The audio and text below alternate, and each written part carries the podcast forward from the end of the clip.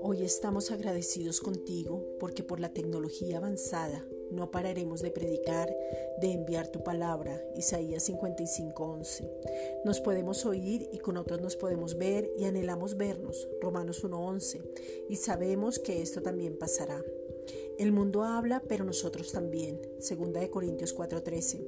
Y sabemos que todas tus promesas son en Cristo sí y en Cristo amén, porque Jesucristo es el amén del Padre.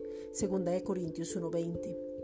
Somos bendecidos, nosotros estamos guardados, nuestros hijos están guardados y nuestras familias están guardadas, la economía está guardada, la salud está guardada, la iglesia está guardada, nuestros pastores están guardados, el cuerpo de Cristo está guardado, los gobernantes están guardados y hoy oímos y comemos el bien de la tierra.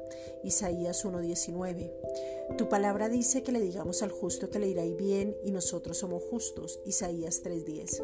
Entonces, hoy podemos decir que estamos en Cristo, que somos justos, que nosotros somos la justicia de Dios en Cristo. Segunda de Corintios 5:21. Que estamos centrados, firmes, confiados, seguros, estables, enfocados y que toda palabra se cumple en nosotros porque tú eres fiel Tú ya has provisto todo lo que necesitamos. Tenemos la sabiduría, el entendimiento, el gozo, la paz, la santidad, la fidelidad, tu palabra, el amor, la paciencia, la benignidad, la mansedumbre, la bondad, la fe, la mente sana. Gálatas 5, versículos 22 al 23. Gracias, Padre.